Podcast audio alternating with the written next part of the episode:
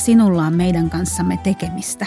Kirottu opettaja, äijä, jota vihaavat niin pojat kuin tytöt.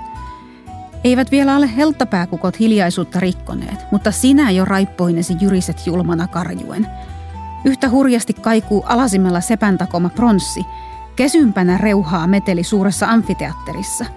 Me naapurit pyydämme unta, vaikka emme koko yöksi, sillä valvominen on helppoa, alituinen valveilla olo raskasta. Päästä pois oppilaasi. Sinä karjulörppö, joka saat maksun huutamisesta, vaaditko saman maksun siitä, että vaikenet?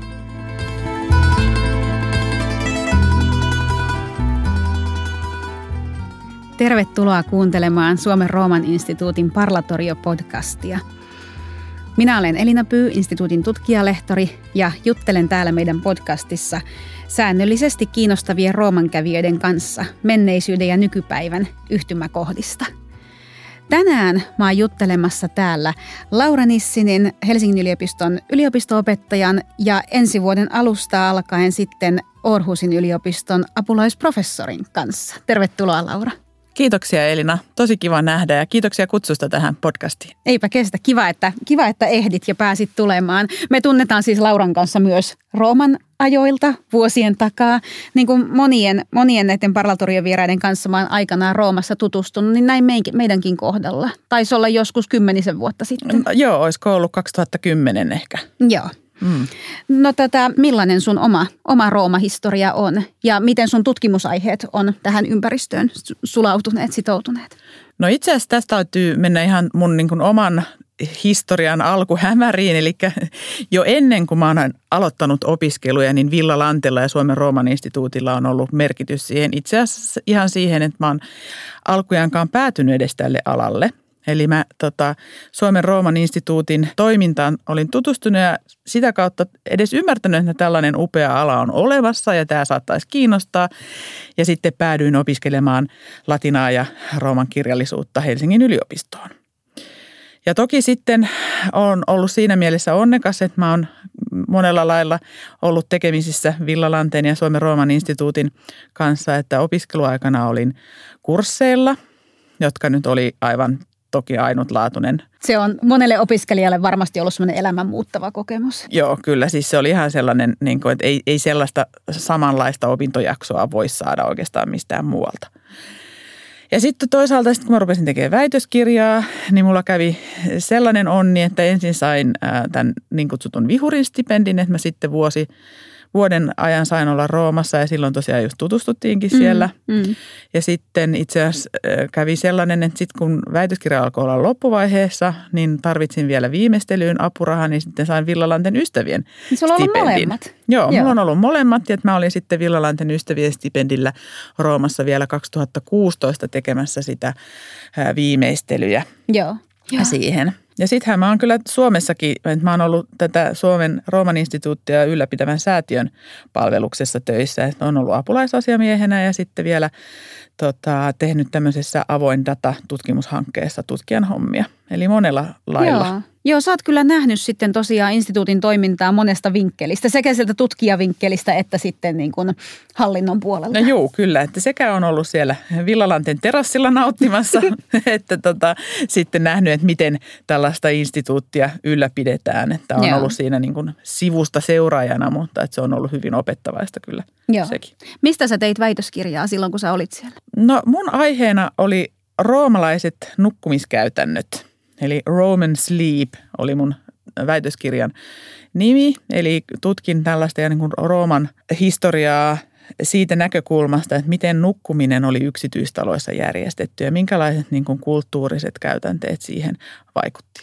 Ja tämä onkin meidän tämän päivän aihe tai osa meidän tämän päivän aihetta, koska sitten sulla on nykyinen projekti, joka osittain sivuaa näitä teemoja. Sä tutkit nyt postdoc-projektissasi aistikokemuksia ja aistiärsykkeitä antiikin-Roomassa, eikö vain? Joo, eli tämmöinen aistihistoriallinen ja aistiarkeologian aihe on nyt tässä mun tällä hetkellä käynnissä olevassa projektissa kylläkin. Tuossa aloitettiin tämä podcast lukemalla katkelma roomalaiselta runoilija Martialikselta sellainen pätkä, joka vähän yhdisti näitä molempia teemoja. Eli siellä puhuttiin unen puutteesta ja toisaalta raivottiin kaupungin melua vastaan. Kerro vähän siitä, että miten miten sitä tutkitaan? Miten kokemuksellisuutta ja aistikokemuksia voi tutkia, kun puhutaan ajasta, joka on 2000 vuoden päässä? No joo, erinomainen kysymys ja itsekin on ollut hieman skeptinen ennen kuin mä tähän aistihistoriaan äh, heittäydyin. Niin toki, toki täytyy olla sillä lailla niin kuin nöyrä tämän oman tutkimusaiheen edessä, että, että on, on asioita, joita me emme varmasti voi selvittää. Että on varmasti asioita, että me ei voida selvittää, että just miten joku yksittäinen pompeilainen asukas on tämän aistiympäristönsä kokenut, mutta me voidaan kuitenkin tutkia aika monenlaisia asioita tässä. Et esimerkiksi antiikin tai latinankielinen kirjallisuus on ihan pullollaan kaikenlaisia aistikuvauksia. Et me voidaan tutkia, että mitä erilaisista aistikokemuksista kerrotaan kirjallisuudessa. Eli se on niin se ensimmäinen askel, mm-hmm. lähteä perkaamaan sitä kirjallisuutta ja siinä esittyviä aistikokemuksia. Esimerkiksi, minkälaisia hajuja on pidetty hyvänä tai mitkä on koettu inhottavina. Ja mä itse nyt tässä mun omassa tutkimuksessa keskityn just näihin negatiivisena koettuihin aistimuksiin, joten mä luen niitä latinankielisiä tekstejä etsien sieltä näitä ikävinä pidettyjä kokemuksia. Esimerkiksi hajujen ohella vaikkapa että häiritsevän kovaa meteliä, niin kuin mm. nyt tässä alkurunossa kuulimmekin, tai vaikkapa pimeyden vaikutusta arkielämään tai kuvauksia tungoksesta ja miten sellaiseen tai muuhun tämmöiseen ei-toivottuun kosketukseen suhtauduttiin. Mitä kirjailijat kertoo siitä? Mm. Tai miten tämmöisen ei-toivotun kosketuksen aiheuttama kipu, miten sitä kuvataan. Joo. Ja sitten taas makuaisteja voi tutkia vaikka siitä näkökulmasta, mitä kirjailijat kertoo nälästä tai ruoan puutteesta, jos ne kertoo. Mutta me tiedetään näiltä runoilijoilta itse asiassa aika useita kuvauksia tämmöisistä illalliskutsuja metsästävistä ihmisistä. Että tämä on myös yksi kirjallisuudessa yleisesti esiintyvä teema. Joo. Toi on kiinnostava huomio se, että niin kun toi, et esimerkiksi ne hajut, hyvät ja mm. pahat mm. hajut, että mikä on hyvä haju, mikä on ha, paha haju. Tässä niin kun havahtuu tajuamaan sen, että nämähän ei ole mitenkään absoluuttisia nämä aistikokemukset, vaan ne on määritelty siinä oman kulttuurin puitteissa. Joo, ja nimenomaan tässä tullaan tähän niin kuin äh, aistihistorialliseen tutkimukseen. Tietenkin siis äh, fysiologisia aistit on, on, on paljon biologiaa ja me yleensä ajatellaan, että haju ja makuaiste on kemiallisia ja näkö ja kuulo ja tunti, tunto tämmöisiä fysikaalisia aisteja. Mm. Mutta etenkin just haju ja makuaistiin liittyy ihan valtavasti kulttuurisia piirteitä. Eli muuten samankaltainen aistimus saatetaan kokea ihan eri tavalla tai tulkita ihan eri tavalla eri kulttuureissa. Mm. Esimerkiksi erilaiset ruokakulttuurit ja makutottumukset on niin kuin aika selkeä esimerkki tästä. Se on hyvä esimerkki, joo. joo. Ja sitten mun oma tämmöinen suosikkiesimerkki esimerkiksi hajujen kulttuurisidonnaisuudesta on juustot. Joo. joo. Eli esimerkiksi jos ajattelee jotain semmoisia ranskalaisia herkkujuustoja, jotka niin kuin joko saa veden kielelle mm-hmm. tai sitten aiheuttaa sen yökkäysreaktion, että niin kuin mikähän sukkahiki tuolla haisee. Et niin kuin, ja, Tosi eri merkityksiä. Joo, joo, todellakin. Ja se riippuu tietenkin siitä, niin kuin, että kuka sitä haistaa, minkälainen kulttuuritausta tällä ihmisellä on. Ja totta kai aina omat henkilökohtaiset mieltymyksetkin sekoittaa tätä pakkaa. Et siinä mielessä meillä on niin kuin monia tämmöisiä kulttuurisia tota, piirteitä. Sä käytät myös materiaalista aineistoa, eikö niin? Et pelkästään kirjallisuutta tässä tutkimisessa. Äh, joo. Et tota, arkeologinen tutkimus voi sitten tuoda erilaisia aspekteja ainakin tähän tämmöiseen niin kuin kokemuksellisuuteen ja, ja erilaisten ihmisten kokemuksiin. Et totta kai sekin on lähtökohdiltaan aika vaikeaa, koska oikeasti me tutkitaan asioita, jotka on hävinneet jo tuhansia vuosia sitten. Mutta mä käytän itse arkeologista aineistoa Pompeista ja sehän on aika ainutlaatuinen kohde tällaisen tutkimuksen tekemiseen. Kyllä. Ja mä oon valinnut yhden tämmöisen tapaustutkimuksen, eli korttelin, jota Helsingin yliopisto yliopiston Pompei-projekti on nyt tutkinut jo aika pitkään. Ja mä oon ollut mukana tässä projektissa, joten tunnen sen korttelin aika hyvin itsekin. Joo. Ja mun metodina on tässä ollut tällainen, että mä identifioin ja kartotan siitä kyseisestä korttelista mahdollisten aistikokemusten lähteet. Ja sen jälkeen sitten analysoin sitä tilaa, missä ne lähteet on. Mitä niiden sijainti ja se tilankäyttö meille paljastaa. Et käytännössä tämä tarkoittaa esimerkiksi sitä, että missä tässä kyseisessä korttelissa on ollut vaikka hajulähteitä, että mm. esimerkiksi, että missä siellä on ollut vessat, missä siellä on ollut pesuloita, missä siellä on ollut tulisioja, talleja, baareja tai missä, mihin jätteet on kerätty ja miten ne on kerätty. Joo. Äänimaisemaa voi tutkia esimerkiksi akustiikkaan perehtymällä, eli minkälaisia materiaaleja on käytetty ja miten ne vaikuttaa akustiikkaan ja melun kuulumiseen eri alueilla. Ja siitä korttelista on identifioitu mahdollisesti tämmöisiä jotain metalli- ja kivityöpajoja, joiden nyt voidaan ajatella tuottaneen mm. aika paljon meteliä. Tai sitten, että miten tiloja on voitu käyttää pimeällä, eli esimerkiksi miten valaistus on ratkaistu ja miten luonnonvaloa hyödynnetään näissä tilaratkaisuissa. Tai miten sitten keinovaloa, että minkä, mihin asti keinovalo esimerkiksi riittää pimeällä talossa kulkemiseen. Ja me tiedetään jo aikaisemmasta tutkimuksesta, että tämmöisiä valkoisia heijastavia freskopintoja on hyödynnetty siihen, että, että sitten valo lisääntyy myös pimeällä. Mm. Makukokemuksia voi jäljittää etsimällä sieltä kortteista baareja, leipomoita tai sitten esimerkiksi tutkimalla ruokailuvälineiden ja ruoan laittovälineiden jäänteitä. Joo, joo. Samoin puutarha-arkeologia tuottaa tietoa ruokavaliosta. Ja itse asiassa tuosta korttelista, jota mä tutkin, niin Pompei-projektin on sieltä löytänytkin itse asiassa paljon jäänteitä ruokailusta ja niitä on tarkemmin tutkittu näitä luuaineistoa esimerkiksi, niin sieltä on löydetty tietoa, että siellä on itse asiassa syöty aika hyvin, että ainakin siis se sanotaan se eliitti ja sen niin kuin omistavan luokan jäsenet ovat mm. syöneet esimerkiksi paljon hyvin lihapitoista ruokaa. Tämän Joo. verran nyt jo ainakin tiedetään. Joo. Toi on hurjan mm. kiinnostava mm. lähestymistapa. niin kokonaisvaltainen niin. kokemus, historiallinen lähestymistapa. Että varmaan ideaalitilanteessa mä voin kuvitella, että siellä korttelissa niin sinne voisi piirtää semmoisen aistipolun, mm. että tästä se henkilö on kävellyt ja tuossa kohtaa on ollut kauhea meteli ja tuolta on tullut ihana leipomon tuoksu ja Joo. näin. Ja tämä on itse asiassa, mulla kyllä myös suunnittelee, tämä on itse asiassa tällaista metodia käytetään nyt tässä näin. Enemmän kyllä ehkä näissä niin kuin moderneissa aisti, tämmöisiä aistielämäkerrallisissa tutkimuksissa, mutta kyllä sitä on yritetty soveltaa ja osin soveltuu myös tämmöisen menneisyyden tutkimukseen, että tämmöinen englanninkielinen termi, termi kuin smell walk, eli hajukävely. Ai sellainen on Joo, olemassa. sellainen on olemassa. Joo. Eli että otetaan nimenomaan yksi paikka – vaikka tämä kortteli ja sitten kierretään se ympäri ja mietitään, minkälaisia esim. hajuja nyt on tullut vastaan tai minkälaista meteliä on tullut vastaan. Tai, mm. Ja siis esimerkiksi ähm, kosketusaistia, mullahan oli niin kuin ajatuksena, että mä tutkin just tätä niin kuin tämmöistä ruuhkaista kaupunkikorttelia, Joo. niin näitä, tätä ka- kaupungin liikennettä ja sen ruuhkaa voidaan tämmöisillä laskennallisilla malleilla analysoida – en ole vielä päässyt itse tekemään, mutta toivottavasti pääsen tekemään. Tällaisia voidaan. Ai esimerkiksi joo. sitä, että mihin paikkoihin ne ihmismassat kerääntyy ja milloin. Joo. Niin, joo, joo. Että tätä on esimerkiksi tehty Pompeissa siltä osin, että on laskettu, että kuinka paljon esimerkiksi ihmisiä on käynyt näillä julkisien, julkisten suihkulähteiden tai, tai julkisilla kaivoilla hakemassa vettä ja mihin kellon aikaa ja kuinka paljon siellä on porukkaa mm. kulkenut ja, ja mistä ne ihmiset on tullut ja mennyt. Että et tällaisiakin, tällaistakin analyysiä analyysiä tehdään ja Pompeista koko ajan.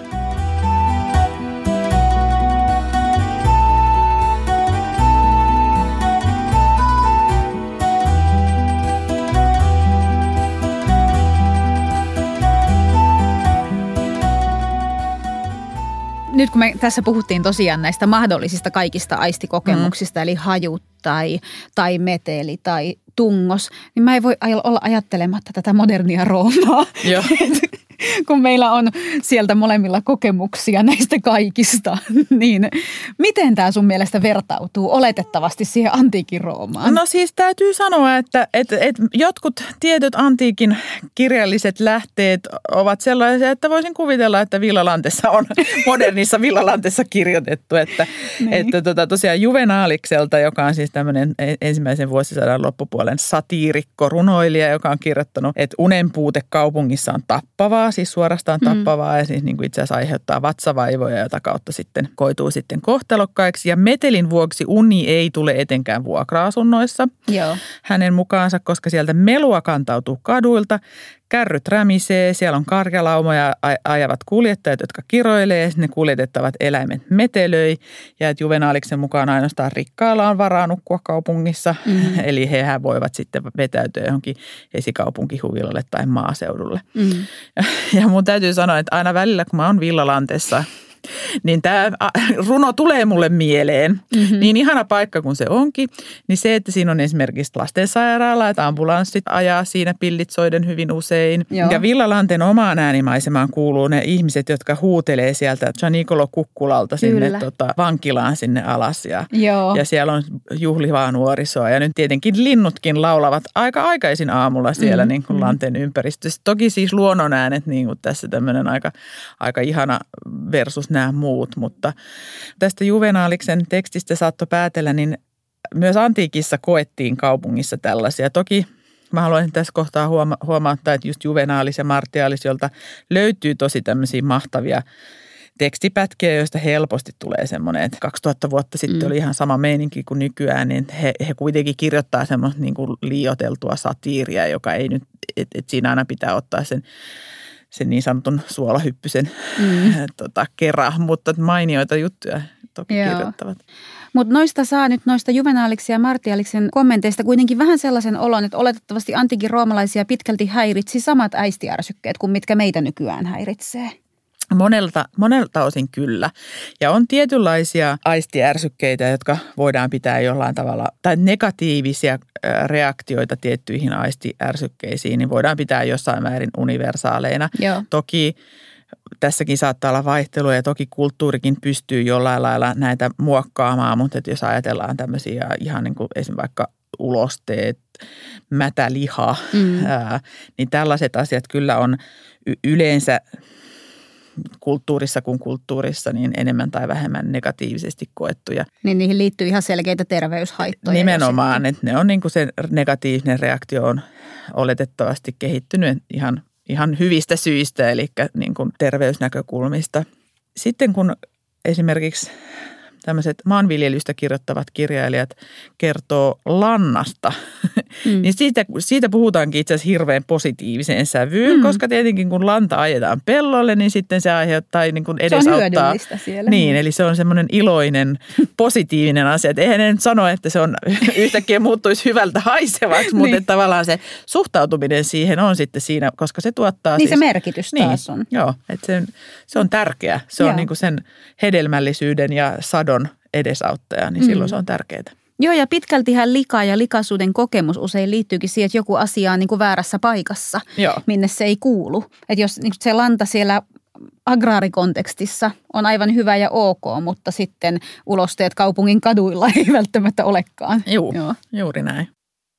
Jos mietitään sitä roomalaiskaupunkia, no Pompeji on ollut jossain määrin pienempi kaupunki, mm. mutta siis voidaan puhua joko Pompeista tai Roomasta, niin mitkä siellä on olleet semmoisia pahimpia nyt esimerkiksi hajun tai melun aiheuttajia? Sä tuossa nopeasti jo jotain listasitkin, mutta niin kuin, onko sellaisia ihan stereotyyppisiä?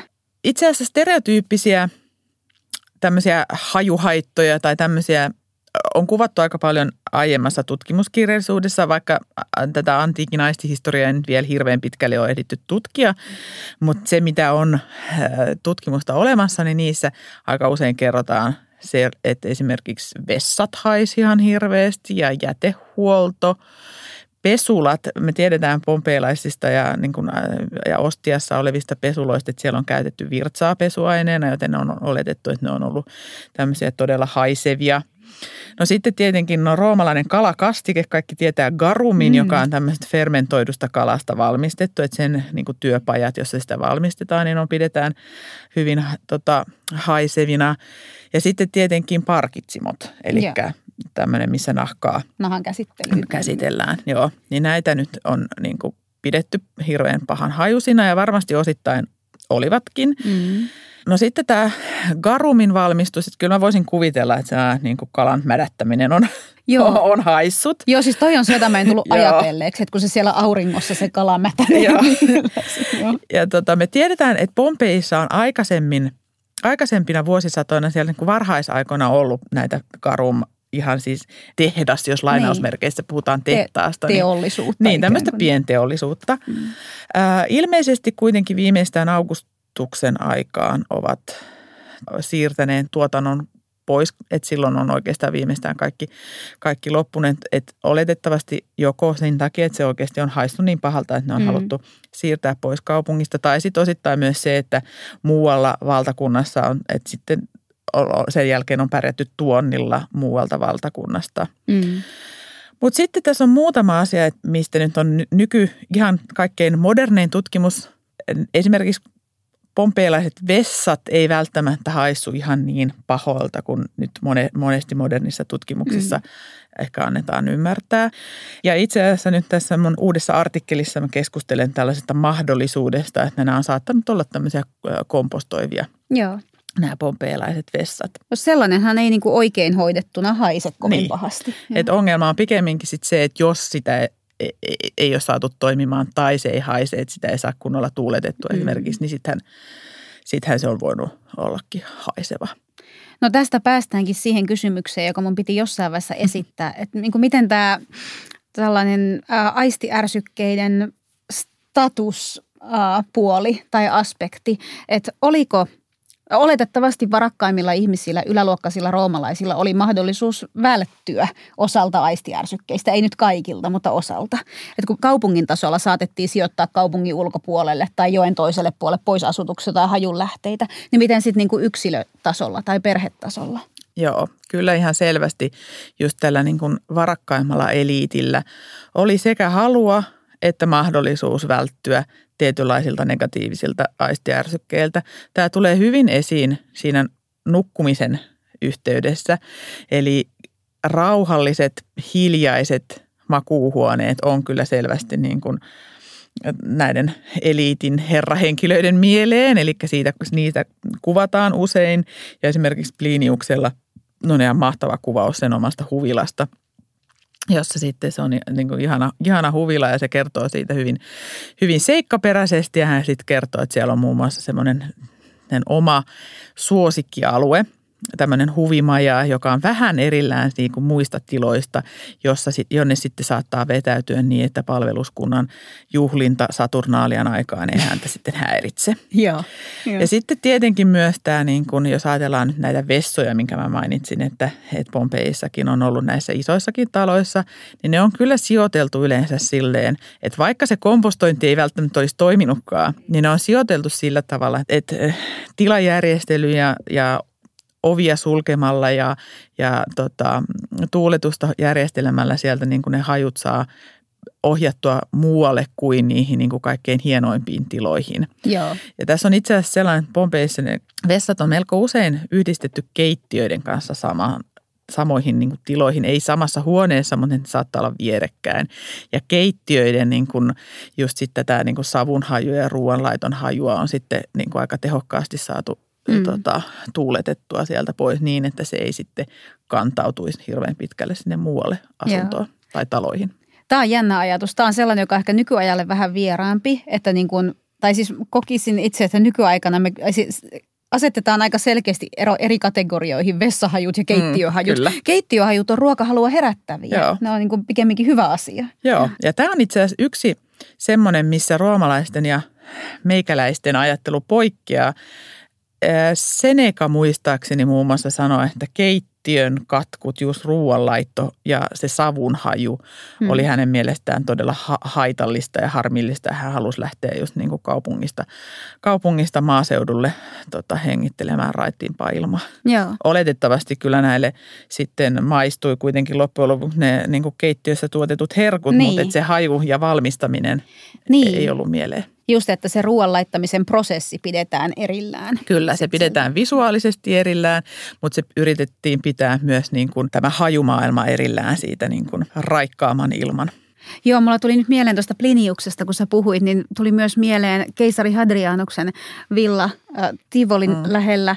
Niin siellähän tässä massiivisessa, toki varsin poikkeuksellisessa mm. palatsikompleksissa, niin Hadrianuksella oli semmoisen tekolammen keskellä vielä sellainen niin mini-domus, johon Joo. keisari saattoi halutessaan vetäytyä.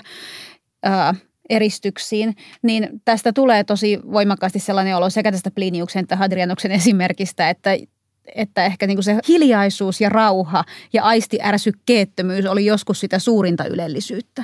Voisin yhtyä tähän näkemykseen kyllä ja mä vähän luulen, että itse asiassa keisareilla se oli jopa sitten taas vähän vaikea saavuttaa, että, että ehkä semmoinen niin kuin, ähm, varakas tai suorastaan rikas yläluokkainen mies, mutta ei kuitenkaan keisariperheen jäsen, niin oli ehkä niin kuin parhaassa asemassa saavuttaakseen tällaisen, koska sitten taas niin kuin just tämä julkisen elämän vaatimukset on sellainen, joka joka tuotti sitten eh, tällaisia erilaisia aistijärsykkeitä. Ja sitten sun piti myös olla esimerkiksi hirveän aikaisin aamulla hereillä. Tämä on mm. tämmöinen, tämmöinen tota, että jos oot kunnianhimoisesti mukana julkisessa elämässä, niin sitten ei esimerkiksi aamulla saa nukkua pitkään niin. ja, ja tosiaan ja, ja, ja tällaisia. Saiko aamulla seikka. muuten nukkua pitkään roomalainen herrasmies vai pidettiinkö sitä jotenkin pahana tai lais, laiskurimaisena? Sitä pidettiin pahana ja laiskurimaisena.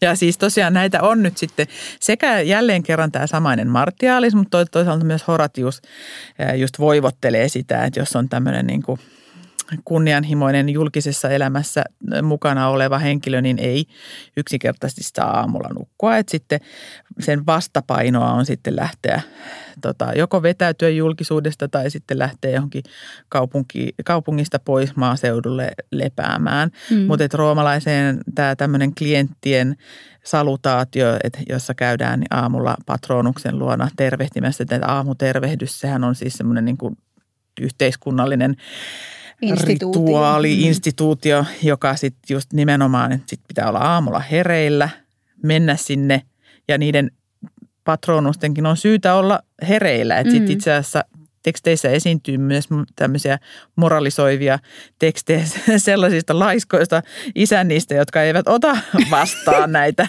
klienttejään. Että sitten tota, että sellainen oli sitten aika moraaliton tapaus. Joo, joo. joo. joo siis äh, väkisinkin tulee mieleen se, että miten moraalisesti jotenkin latautunut asia uni on nykyäänkin. Että meillähän on äh, länsimaisessa työkulttuurissa vallalla aika voimakkaasti sellainen niin kuin kiireen idealisointi ja vähäunisuudenkin idealisointi. Ja sitten taas sen vastapainoksi viime vuosina tullut tällainen oman kehon biohakkerointi, jossa uni on valtavan tärkeä. On ourasormuksia, joilla tutkitaan, että miten laadukasta se uni on ja on sitä sun tätä, että Tämä on vähän ristiriitainen tämä, mitä Joo, mä täällä nyökkäilen joo. kovasti. Että joo. siis tosiaan, niin, oo, kyllä siis tämä tämmöinen hyvin moralisoiva käsitys ö, tota, nukkumisesta on antiikissa vahvana just jollain kikerolla, senekalla, tällaisilla henkilöillä. Ja tota, ja just he itse asiassa niin kehuskelevat olevansa hyvin vähäunisia henkilöitä tietenkin. Eli siis tehokkaita. Eli tehokkaita, joo. Ja tota, pärjäisivät hyvin voittajan tunneillaan mm-hmm. nyt sitten nykykeskusteluissa. Sinänsä siis ja tämähän, tämä tämmöinen aikainen lintunappaa madon tyyppinen ajatteluhan on hirveän vahvana niin kuin meidänkin kulttuurissa ja se on niin kuin vuosikymmeniä, vuosisatoja meillä, meillä ollut se semmoisena jonkinlaisena oletusasetuksena, että hyvä ihminen nousee niin kuin aamu varhain ja on, on tosi tehokas. No sitten onneksi, onneksi nyt viime aikoina, tietenkin kun tämä niin kuin lääketieteellinen unitutkimus on kehittynyt, tai se on yksi tieteenaloja, joka on niin kuin jatkuvasti tuottaa uutta tulosta ja, ja, ja me tiedetään, että niin kuin univaje on pahasta ja hyvä nukkuminen on ja hyvät unet on niin kuin luovuuden ja – mm. ja tämmöisen niin kuin ihan ehdoton edellytys, mikä on tietenkin tosi hyvä, että me nyt tiedetään niin. ja tiedostetaan ja tästä puhutaan. Mutta mä oon niin kuin har, harmissani nyt niin kuin katsonut tätä keskustelua tässä sivusta, että siitä on tullut lepäämisestä ja rentoutumisesta on tullut taas uusi tämmöinen niin kuin suorituksen aihe. Että se on niin kuin yksilön vastuulla suorittaa. Ja se on semmoinen asia, mihin – mihin mä haluaisin puuttua. Että, niin kuin, että oikeasti että nyt pitäisi vihdoin ja viimein ymmärtää, ymmärtää niin kuin se, että niin kuin nukkuminen on semmoinen tärkeä asia, joka meidän koko yhteiskunnan pitää niin kuin pystyä niin.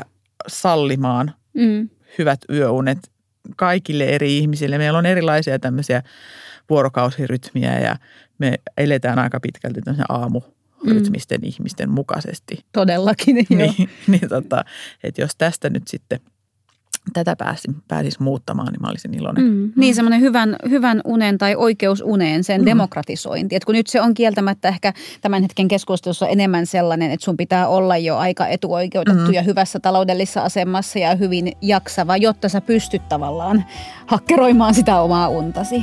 Kyllä.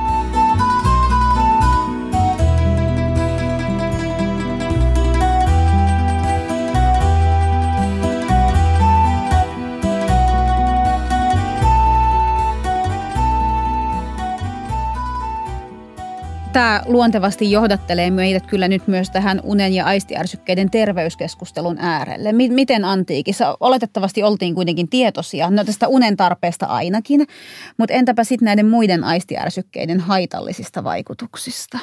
No unesta tiedetään tietenkin, että vaikka jopa nämä Kikero ja Seneca, jotka sitten mm, mahtailevat tällä omalla vähäunisuudellaan, niin kuitenkin myöntävät sen, että niin kuin une, univaje on pahasta. Että kyllä siis tämä tämmöinen niin kuin univajeen haitallisuus tunnettiin hyvin jo antiikissa ja sitten meillä on kaikenlaisia kirjoituksia antiikissa esimerkiksi siitä, että miten sitten unettomuutta voidaan hoitaa, että katovanhemmalla on tämmöisiä kaalin ohjeita, että syötetään, syötetään kaalia, kaalia unettomalle. Hänelle kyllä suurin piirtein kaikkiin vaivoihin tepsisi kaali.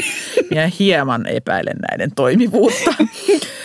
Jopa vatsavaivoihin muistaakseni taitaa neuvoa kaalia, että sinänsä. Ja sitten esimerkiksi Kelsuksella, joka, jolla on, joka on kirjoittaa tämmöisiä lääketieteellisaiheisia tekstejä, niin on hirveän paljon, paljon erilaisia keinoja. Ne on välillä sellaisia niin kuin – että pitää kuunnella jotain veden liplatusta tai mm. sitten toisaalta menee jo vähän semmoisen niin kidutuksen puolelle, että pidetään ihmistä väkiste hereille, jotta se sitten nukkuu. Aika, no se on varmasti tehokas, niin. mutta aika, aika, aika raakalaismainen.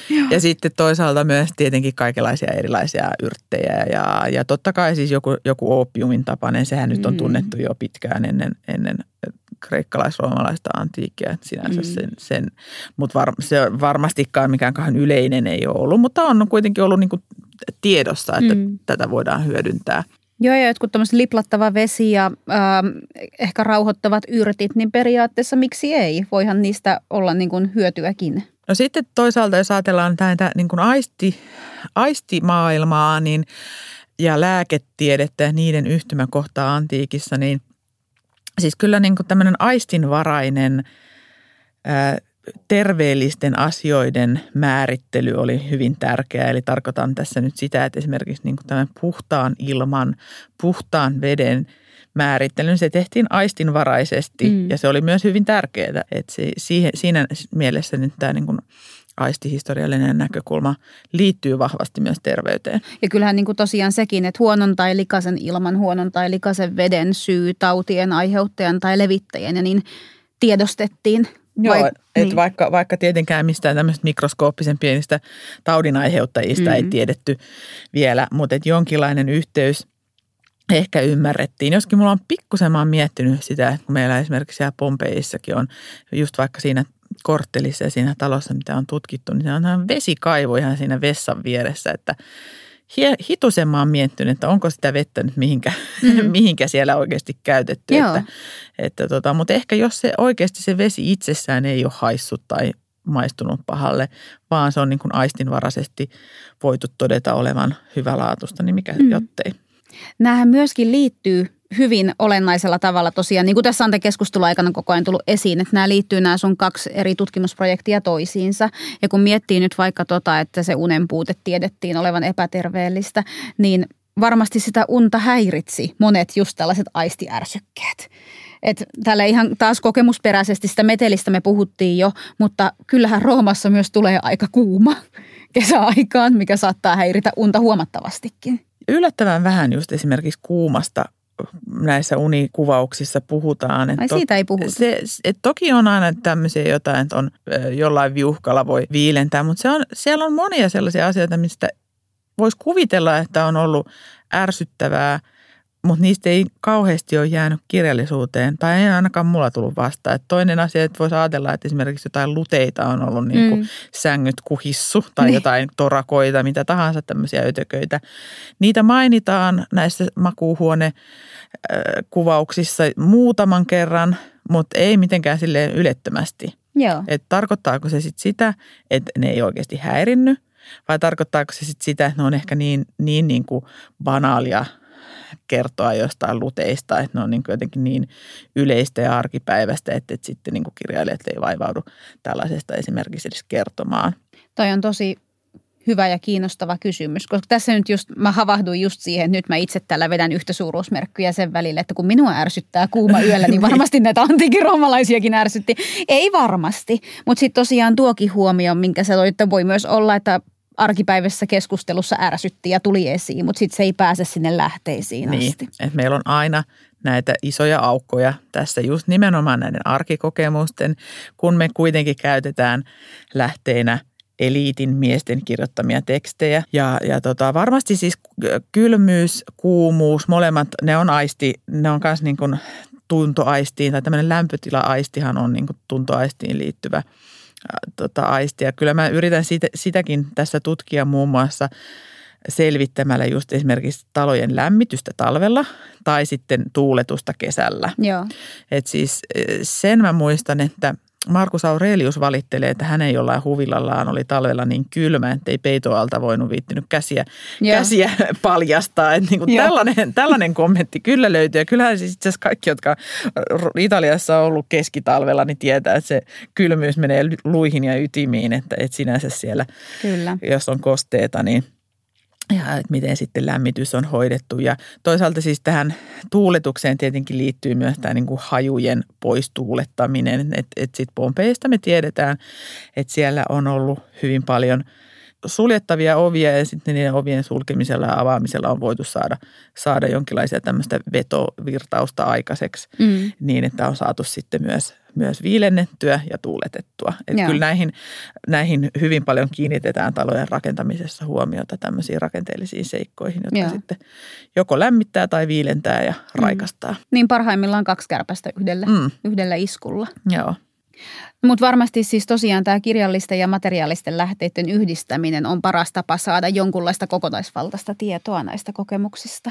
Joo, kyllä mä näkisin, että, että jos keskittyy vaan jompaan kumpaan, niin se jää hieman, hieman niin kuin vajavaiseksi. Toki siinä on niin kuin haasteita just silleen, että kyllä mä ymmärrän tämän, että mä oon kuitenkin itse niin kuin, tota, klassillinen filologi, että kirjallisuus on mulle se läheisempi ja sen mä tunnen niin kuin paremmin – vaikka paljon on ollut siellä arkeologisen materiaalin kanssa tekemisissä.